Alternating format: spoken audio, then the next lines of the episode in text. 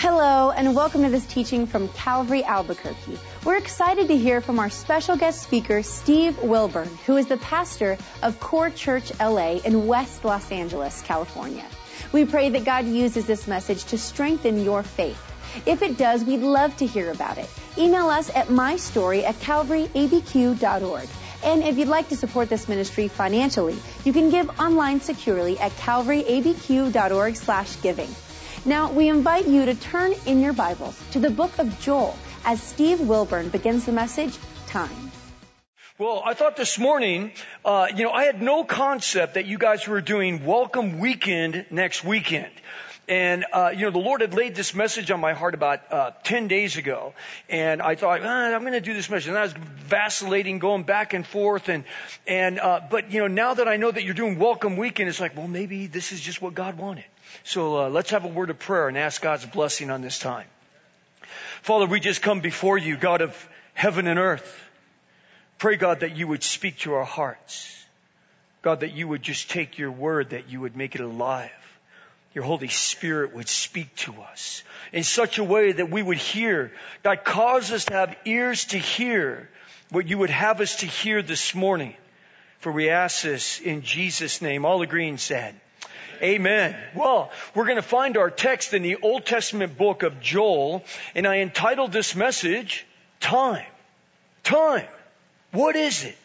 To the scientists, time is a measuring system used to sequence events. Yet for most of us, we just know time as when we get up in the morning.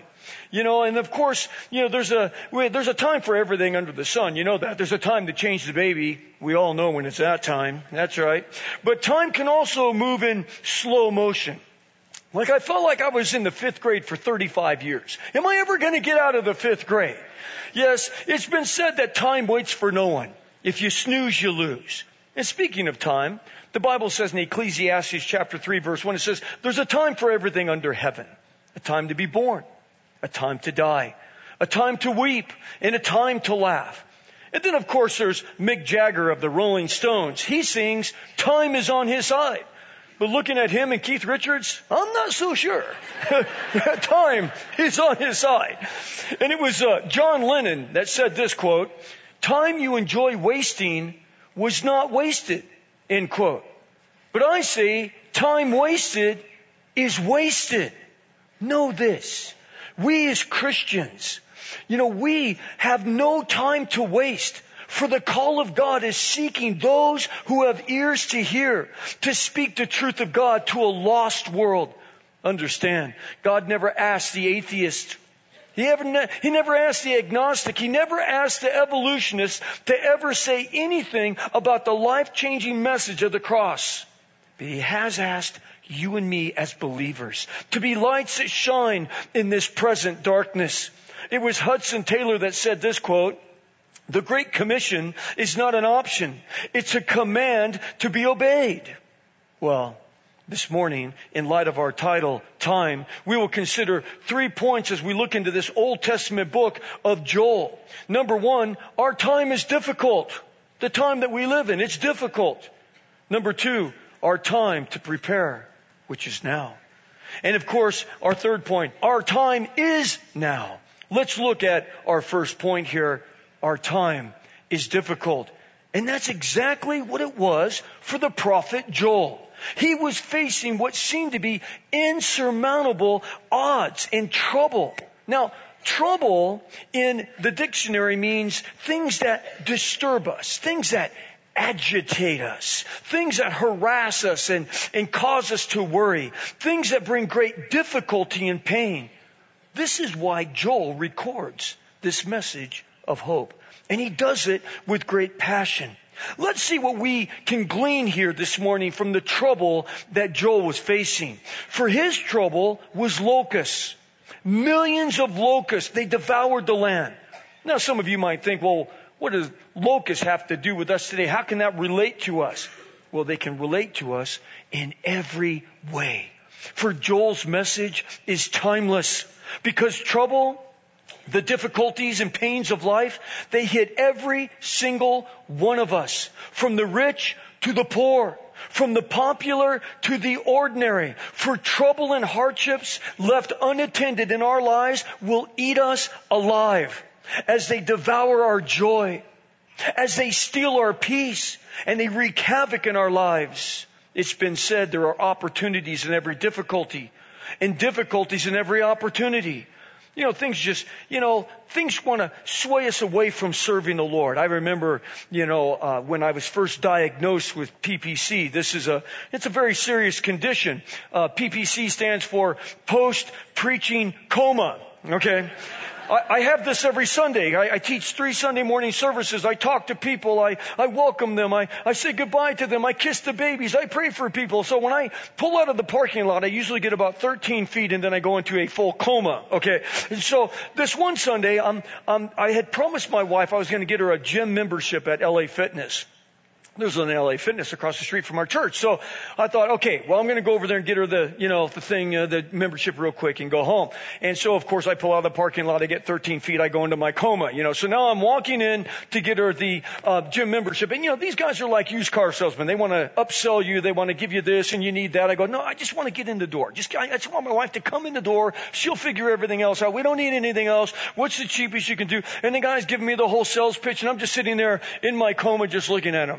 And so he's on the computer and this guy's Mr. Stud Muffin, and there's all these people walking by, and in perfect bodies, and it's like, and he's chopping away at the computer and the Lord lays on my heart. It's like, why don't you tell him how much I love him? I'm like, yeah, it's not going to happen. Lord, I'm in my coma. Come on. It's like, I've been serving you all day. It's like, so a couple minutes goes by and he's still, he's plugging away on, making up the contract and everything. The Lord tells me again. It's like, why don't you tell him how much I love him? I'm like, yeah, this guy doesn't want to hear. Look at him. Look at him. It's like, hey, who needs the devil to tell, to sway us away? We talk ourselves out of it. It's like, this guy's not going to listen. What if he asked me a question? I don't know. It's like, my brain's a bunch of jelly right now. So then another couple minutes goes by and the Lord's like, the third time, tell him. Okay, fine, but you're going to see he doesn't want to hear. So he's going right and I go, hey, so when's the last time someone told you that there's a God in heaven that loves you? And he's like, what? And I like, oh, here we go, I go, when's the last time someone told you there's a God in heaven that loves you? And he goes, I can't believe you're telling me that right now. My mom's been praying for me. Man, I'm going through such a hard time in my life right now. I'm like, what? Really? And so, all of a sudden I'm talking to this guy. And I'm like, I started telling him about Jesus and the hope that we can have in him and how God loves us and his commitment to us where he'll never leave us or forsake us and that he can forgive us of our sin. Our sin can be washed away. We can know the living God. He can live inside of our heart. And I'm just getting into it. I'm telling him. And he goes, and I said, right here, right now at your desk with all these people walking by, you could ask Jesus Christ into your heart as your Savior. And he goes, I'd like to do that. What? Are you serious? I couldn't believe it. The guy gave his life to Christ. It was amazing. Never underestimate what God can do in your life. It was sitting there on a golden platter.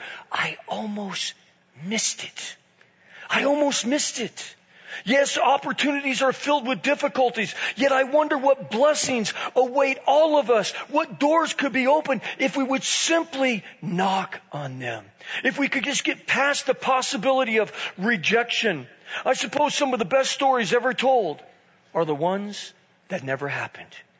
Understand, we're all called to proclaim the gospel. The Bible says in 1 Peter 2:9 that we are a chosen race, a royal priesthood, a holy nation, a people for God's own possession, that we may proclaim the excellencies of him who has called us out of darkness into his marvelous light. Think about that. We are to reflect. We are to mirror God's marvelous light. I've been here in your great city here for about less than 24 hours. I just flew in yesterday afternoon, me and my friend Jim here. And it's like, we've already shared with 12 people here in your city. It's like, we're on the plane, we're getting off. And it's all of a sudden we're on the rental bus, the shuttle that goes over to the rental cars. And all of a sudden this lady starts talking about my friend's shoes. I mean, what, you're commenting on his shoes? And it's like, it opens up this whole conversation. She goes, I can't stand Christians, especially Calvary Chapel. And I'm like, I mean, like of all things to say. And then the next thing she goes, what are you doing here anyway? Well, I'm a Christian. I'm a pastor. I'm going to speak at a church. What church? Calvary Chapel. It was so funny. But it opened up this door. We started talking and dialogue. Guess where she lives? Los Angeles. She lives like 10 minutes from my church. And I'm just like, well, let me give you a card. Let me tell you, And so, we got to share with her. We get to the rental counter. We share with the Hertz lady. We get to the gate to get out of the rental car thing. We share with that gal. And we talk to her. It's like everywhere we went. We went to eat at Sadie's. We share with the girl that's sitting with us. That seated us. And then we share with the waitress. We're like sharing machines in your city. And it's just like, it's all your people. These people need to hear this. In 1912, William Borden, a graduate of Yale University, heir to the Borden family fortune, left all to be a missionary in China. But he only got as far as Egypt. And he dropped dead of cerebral meningitis. He was only in his 20s. But in his Bible was written, no reserve, no retreat, and no regrets. In his service to God, he didn't hold back. He never turned away from his calling. And he left this life into the next with no regrets.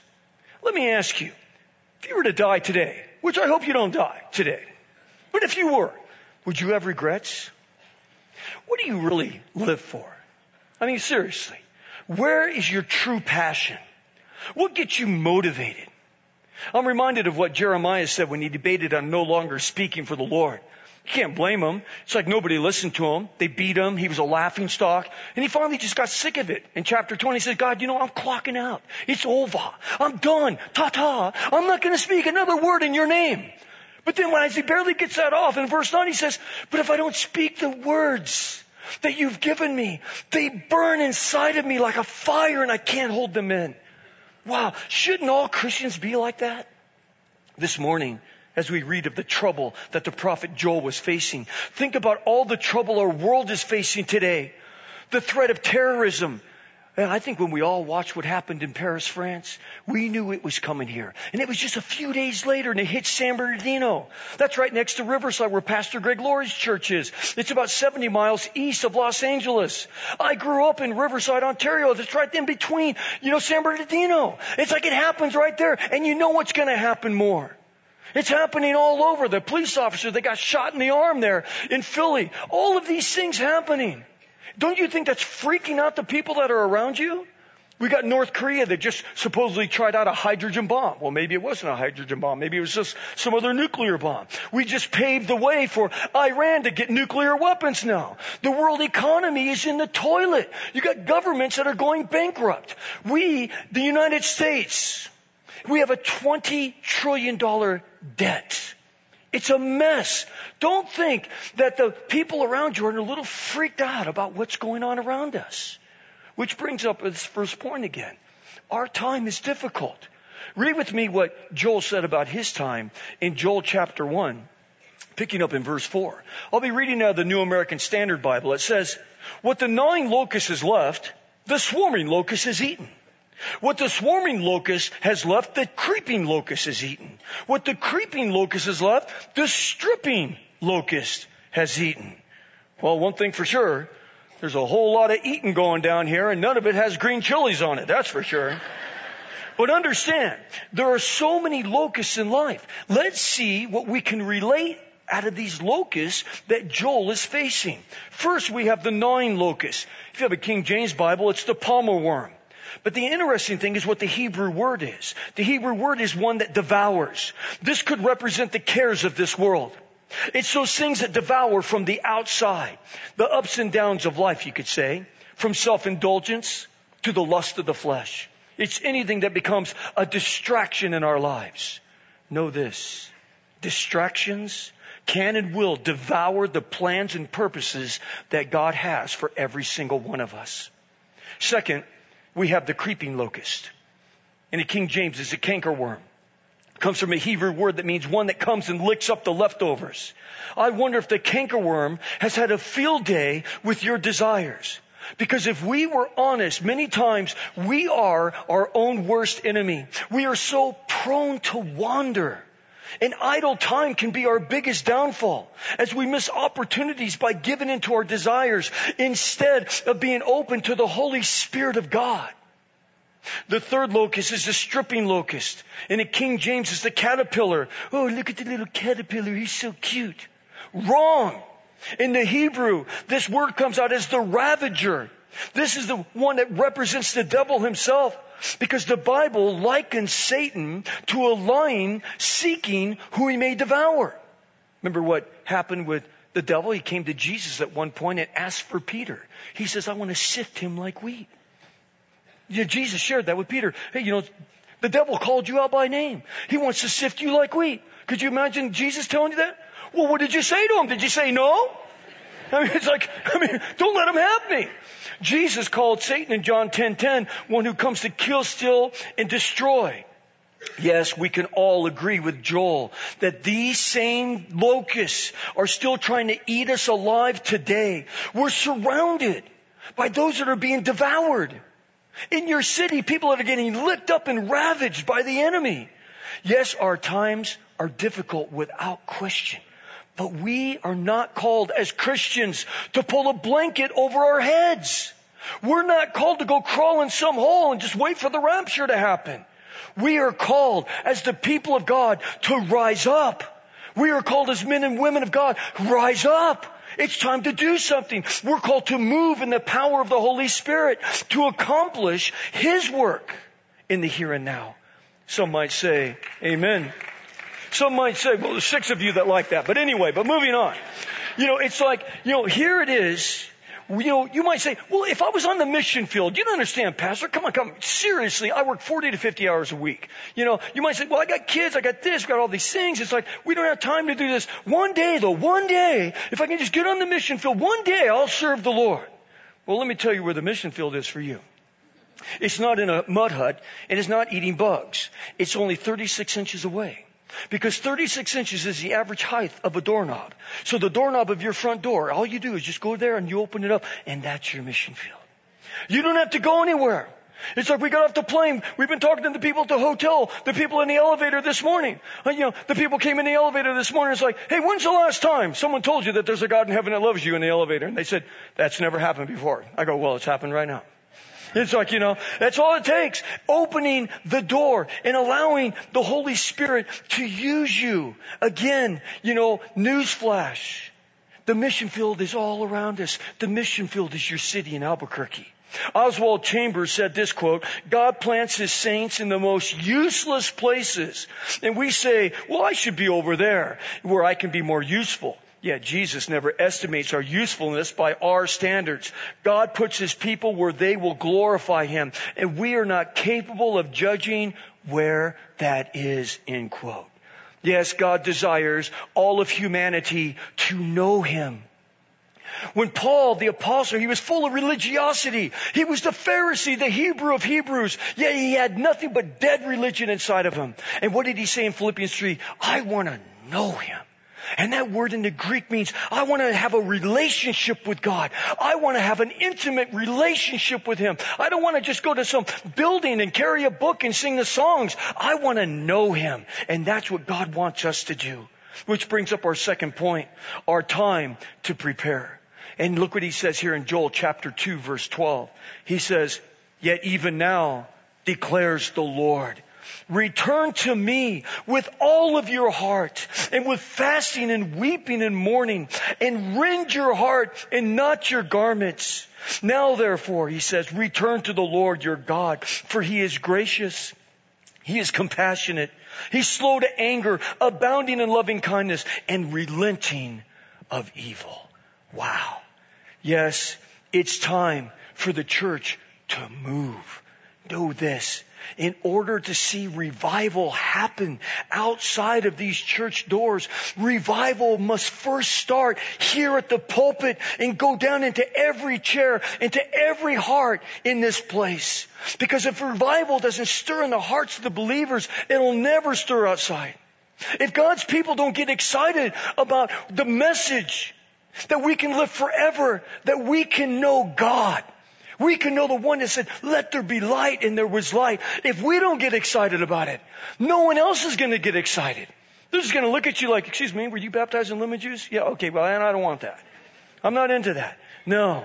Yes, we must return to the Lord, he says. And we must rend our hearts. Rend our hearts. That word rend means to tear it open. God, here's my heart. Just come inside and do whatever you want. See, in the Old Testament, people they would repent. They would tear their clothes. God says, save your clothes. I don't care about tearing your clothes. Tear your heart open. Let me come inside. Let me stir you up inside. Let me make it alive inside of you. Yes, some believers have said that the Christian life is boring. Yet for those who walk in obedience, the Christian life is far from boring. Have you ever thought that maybe it's us who bore the Christian life by our lack of desire to serve the Lord?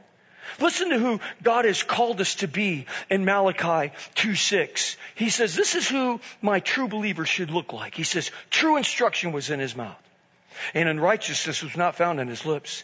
He walked with me in peace and uprightness. And what was the fruit of that woman, that man? And many were turned back from iniquity. Many were turned back. We're called to share this life-changing message of the cross with this sick and dying world. And sometimes people hear the message and they walk away, while other times it changes their life. Like me, a guy that was, my parents got divorced when I was 16. They both left. I was on my own. I got a girl pregnant in high school. I was taking drugs and drinking. Could you imagine me on speed? Oh, it's a scary thought. Anyway, it's like all of these things were happening. But someone looked at me, this worthless kid that was just a total mess, and they stopped and they shared with me. And it changed the course and direction of my life. I was on the highway to hell, and all of a sudden, I hung a U-turn. I turned around. A fork in the road came, and I took the other way. And God changed my life. It was E.M. Bounds that said this: we need holy men and women to stand before dying men and women and proclaim the salvation of God to them. Next weekend is Welcome Weekend. Who are you bringing? Everyone should be bringing somebody. You got to come to my church. I'm going to come pick you up. Hey, I'll take you out to lunch afterwards, man. We'll just go to Sadie's and pile on the green chilies and whatever. But I'm picking you up. You're coming with me. God wants to use us. Understand, if our current lifestyle is stealing all of our time, it's stealing all of our resources, and those around us never see or hear that there's a God in heaven that loves them, something is wrong. How tragic it would be if one day we stand before the Lord God and we would be guilty of squandering the greatest message of all humanity, that Jesus died for the sin of all people, that we could be forgiven and have a relationship with Him. Yes, every single person we know should hear this message, and they should hear it from us. Let me ask you, if life ended here today, what do we have that would last into the next life? Think about it. All your possessions, the things you collect, your trophies, your rewards. My Harley Davidson in the garage has more chrome on it than is just humanly possible. All of these things. What actually goes with us to the next life? How about nothing? Nothing goes into the next life. You don't see a hearse that's pulling a U-Haul trailer. Okay, it just doesn't happen. Okay, and so it's like the only thing that goes into the next life is what we have surrendered to Him in obedience. Remember, Jesus said this in Revelation 22:12. He says, "Behold, I am coming quickly, and my reward is with me, to render to every man and woman according to what they have done." To what you have done. Which brings up our third and final point. Our time is now. For we must grasp our true calling to be bearers of light. As you know, we're not the light. Jesus is the light of the world. But we are to shine His light as we get our eyes off of our own drama. Listen to what God said would happen to us here in Joel chapter 2, verse 25. He says, Then I will make up for you the years that the swarming locust has eaten, the creeping locust, the stripping locust, and gnawing locust. He says, I will make up for you. Think about that. God's going to make up all the years that the locusts have eaten. The one who has devoured, the one who has ravaged, the one who's come alongside and licked up the leftovers, all the things that have been eaten up in our lives. When we serve him, God starts working everything out for us. It was the Apostle Paul that said this. He was a ravager of the early church. He was a persecutor. And he had Christians killed. He had them put in prison and beaten. But what did he say in Philippians 3? But this one thing I do, forgetting what lies behind and reaching forward to what lies ahead. I press on for the prize of the upward call of God in Christ Jesus. The goal, the prize. It's like I'm going to see God one day. And I'm going to walk in. And you know, because he's so gracious, he's going to say, well done, thou good and faithful servant. Could you imagine if it was true? Could you imagine if you were the well done, now good and faithful servant? You were faithful. Daddy, I just did what you asked me to do. I just talked to people. Little old me, just talking to people. Yes, today, no matter what we've done or not done, our lives can start fresh. We can leave here filled with his purpose, filled with his plan, and empowered by his Holy Spirit. What an incredible opportunity he has given to us all. We live in the most strategic time of all of history. Think about it. This is what I believe is the end times. That's why time is of the essence. For the time in which we live continues to unravel. It continues to get darker and darker. Men in California, they let grown men who think they're a woman to walk in and be in the girls' bathroom. If you're in high school, you're a high school senior, and you decide, I want to be a girl. Now you can go in the girls' bathroom, in the locker room, and shower. It's like, this is legal now. It's like, have we lost our mind? Like, what has happened? Where did the train come off the tracks? It's a dark time that we live in. Yet God is raising up an army of light to spread the good news of salvation. Understand, God has not called any of us to serve him in the power of our own weakness. But rather, Jesus said, my power is made perfect in your weakness. My power, he said. It comes from the Greek word dunamos. It's where we get our English word dynamite. He says, my power is made perfect in your weakness. We can all be used by God. We can have impact on those that are around us, to have impact on a world that's lost its hope. God went on to speak to our generation through the prophet Joel in the Old Testament. Listen to what he said in chapter 2, verse 28. He says, and it will come about after this. What? After what? After the new covenant that Jeremiah talked about. After the church age comes in, where we can all know God personally. He says that I will pour my spirit out upon all mankind. No longer do you have the one guy that represents God to all the people. Moses, Elijah on Mount Carmel, just the one guy that's the spokesman. Now he says, I'm going to pour my spirit out on all mankind, and your sons and your daughters, they'll prophesy. Which is a word that means expound on the word of God. Your old men will dream dreams. Your young men will see visions. And even on your male and your female servants, I will pour my spirit in those days. And then what happens in the New Testament? We're told in 1 Corinthians 3:16, he says, do you not know that you are the temple of God and the Spirit of God dwells in you? Do you not know that? And see, he says, you're the temple. It's no longer just this building. It's like, no, the church is the people. This is just a building. You are the church. You are the temple. There's a couple words he uses for temple in the New Testament. One of them is hierion, which means, like the temple. Like, well, there's the temple. There's the whole building. There's the whole gizmo over there. But there's another word that he uses. And this word that he uses is nehos. And when he's talking about the nehos, he's talking specifically not about just the temple. He's talking about the Holy of Holies, where the Ark of the Covenant was set. The Ark of the Covenant was carried into battle in the Old Testament because it was a representative of the presence of God. And the Ark of the Covenant would sit in the Holy of Holies, that the high priest could only go in once a year to that place. He says, that's the nehos.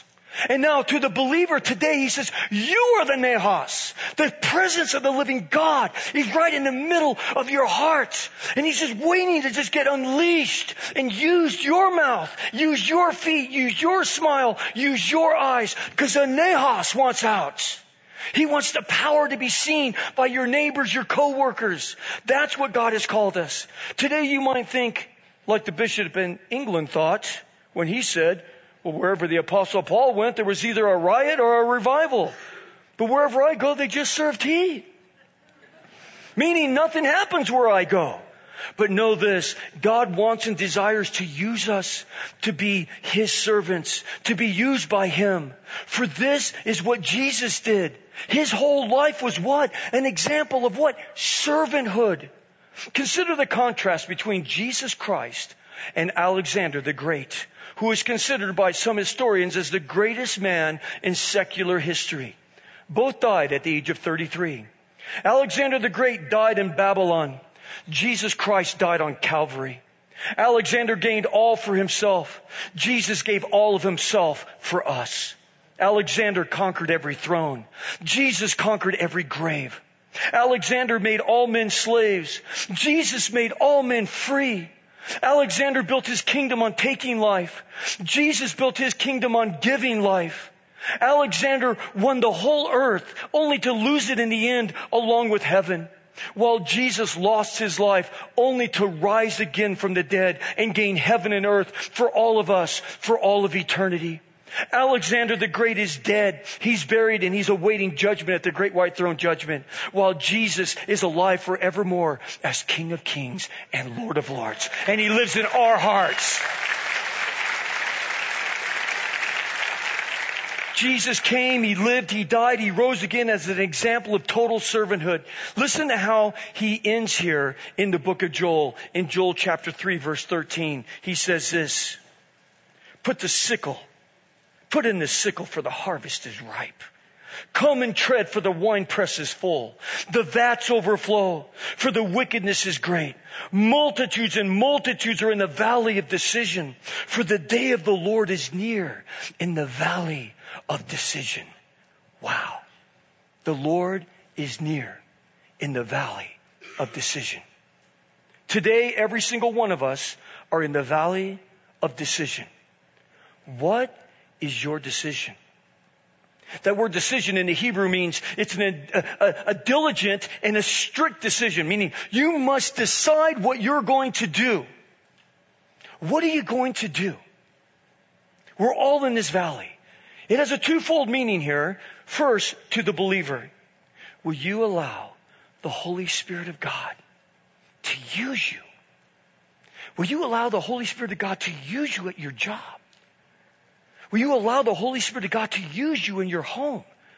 Will you allow the Holy Spirit of God to use you when you go to Albertsons or the grocery store and the bank, the gas station? Will you just allow, like wherever you're at, there's people praying for people. People move here to this city and people are praying from Idaho and, all these other places, and they're praying, oh God, just speak to, my son's down there. They're going to college at the college. God, just do something. And they're out here living a hellion life. And it's like, and all of a sudden you got this person praying for them.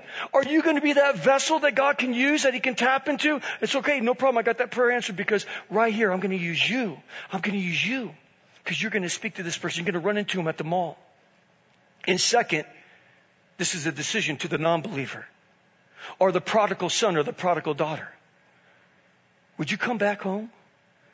Would you come home? I wonder how many prodigals are here. You still come to church because you kind of feel like it. It's kind of a cultural thing. I go to church still, but you got some sin in your life. You've actually become that prodigal son or prodigal daughter. You've drifted away. Your heart is far from God. You've allowed all these other things to come in and consume you. And yet, you come, you bring the book, you sing the song, but yet it's like something is missing because you walked away. You made a profession of faith at one point, but you're far from the Lord. And He said, I want you to come home. Acts 3:19 says this. Repent and return to the Lord. Well, you can't return to something you never knew. He's talking to the believer that's kind of drifted away. Your heart is far. He says, you need to repent. Repent is a term. It means that you're walking in one direction. Repent means stop and turn and go another way. And in a biblical sense, to repent means to stop going your way, where you want to go, doing what you want to do. He's saying, stop and do and go my way. I have a way that I want you to go in. I have a purpose and a plan. And trust me, His plan's better than our plan. So you have to repent, therefore. And He goes on to say, repent, therefore, return to the Lord, so your sin may be forgiven. washed clean, and times of refreshing may come from the presence of the Lord. I wonder if there's anyone here today that needs refreshing from the presence of God. Refreshing from the King himself. It's time to make a decision. Will you serve him? If you've drifted, will you come home? If you don't know him, you had just some religious upbringing, but you're not born again. You've never been born from above. You never asked Jesus in your heart. Is it time for you to come to him? It's a day of decision. Amen. Let's pray. Father, we just come before you, Lord. Thank you so much for this great opportunity, Lord, to open your word today. Thank you so much for this opportunity to seek what your Holy Spirit desires in our life. And I wonder here, as we just have a few minutes before this service concludes, is there anyone here today, as the Holy Spirit of God is searching your heart, he's testing your mind, that you say, God, I need to repent. I need to get right with you. God, I've drifted. I need to get back. I need to get back to the things that are important. I need to come home. If that's your desire, whether you've never known the Lord or you've drifted away, whatever the case may be, you know and God knows. But you know you need to get right with him this morning. If that's your desire, with every head bowed, every eye closed, will you just raise up your hand? I want to pray for you. God bless you. Raise up your hand where I can see it. God bless you. God bless you and you. Anybody else? You need to get right. God bless you in the back, on the side. God bless you. Anybody else in this last moment? You need to get right with God this morning. All right. You can put your hands down. Father, I just come before you, Lord. And I pray, God, that you would move in the hearts of every single person. God, that you would give them the strength to today, that this would be a new day, that you would give them the strength to make a stand for you. For we ask it in Jesus' name. All agreeing said, amen. Well, listen, I'm going to ask you to do something a little radical. See, I got a time back here. I got 3 minutes and 20 seconds to pull this off, okay? So it's going to have to happen pretty quick. But listen, if you raised your hand, even if you didn't, but you need that renewal. You need to get right. You say, God, you know, I want to get right with you today. I want this to be a new day in my life. I want old things to be passed away. I want to walk out of this church different than I walked in. I want to really just say, God, look, I'm offering myself up to you as a sacrifice offering. Whether you raise your hands or not, I'm going to ask you here in a moment to come forward.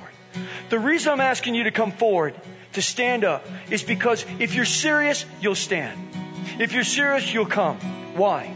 When Jesus called people, he called them openly and publicly. Why again? He wanted to embarrass them. No, just kidding. Of course he didn't want to embarrass them. But what he said was like, look, if you want to follow me, then be real. I don't want you to wear a brown bag over your head with 2 holes in it, the unknown Christian.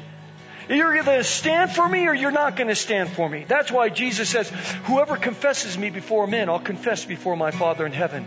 But if you deny me before men, if you won't even stand for me in my own house before the Lord, he says, then I will deny you before my Father in heaven. Wow. Whoa. That's radical. Listen, this is a time of great joy. This is a time of saying, you know what? I'm marking this date in my calendar. I'm going to put it in my Bible. Man, this is a day that God's going to start using me. This is a day that I'm surrendering to him. This is a day that I'm going to be a servant. If you raised your hand, even if you didn't, we're going to sing a little song here with the worship team. You stand up right now. You stand. You stand. You come. You come. Stand up. You come. You come. Those of you that raised your hand, you come. If you didn't raise your hand, you come. You stand right here. I'm going to pray for you. You come. Christ is enough for me. Christ is enough for me. Everything I need is in you. Everything I need. Christ is enough. Christ is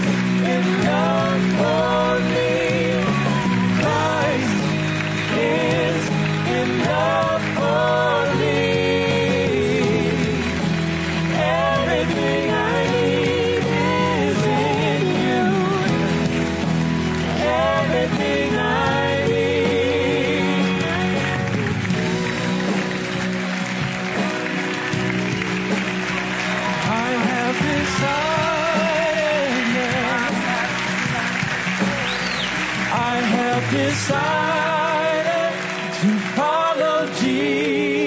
Jesus. Amen. No turning back. Amen. Well, listen, I'm going to pray with each and every one of you. And you know what? This is going to be a day of great renewal inside of you. Amen. It's going to be brand new. New day. Fresh start. So it doesn't matter what's happened or what hasn't happened. This is going to be brand new today.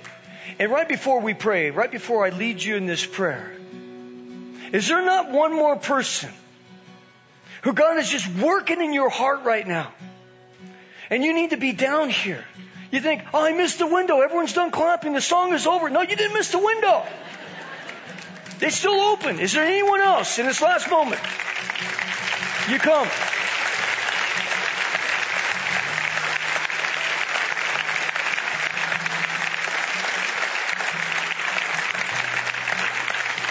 God bless you.